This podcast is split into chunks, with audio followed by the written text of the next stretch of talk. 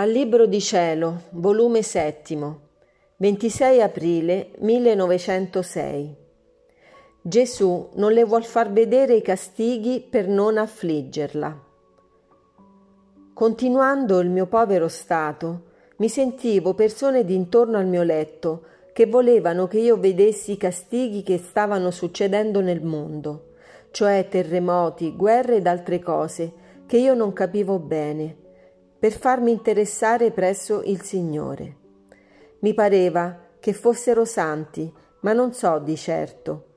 In questo mentre è uscito il benedetto Gesù da dentro il mio interno e ha detto loro, Non me la molestate, non me la affliggete col volerle far vedere scene dolorose, ma fatemela stare quieta e lasciatela in pace con me. Quelli se ne sono andati ed io sono restata impensierita.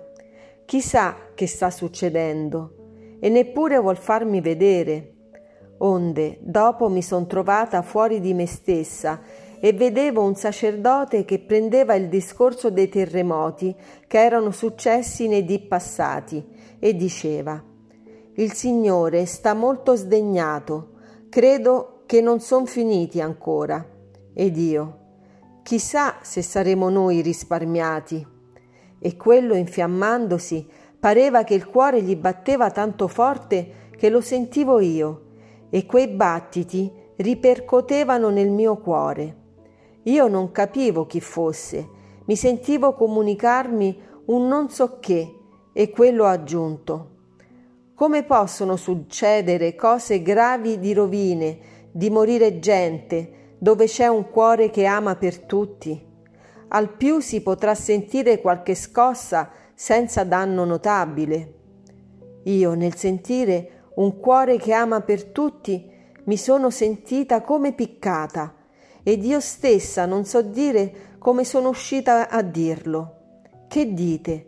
Un cuore che ama per tutti non solo che ama per tutti, ma che ripara per tutti, che soffre, che ringrazia, che loda, che adora, che rispetta la santa legge per tutti, perché io non lo credo vero amore verso la persona amata se non gli rende l'amore e tutta la soddisfazione che gli dovevano rendere gli altri, in modo che in quella persona deve trovare tutto il bene ed il contento che doveva trovare in tutti.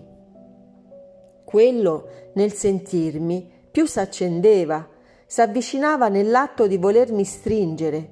Io temevo, sentivo rossore d'aver così parlato.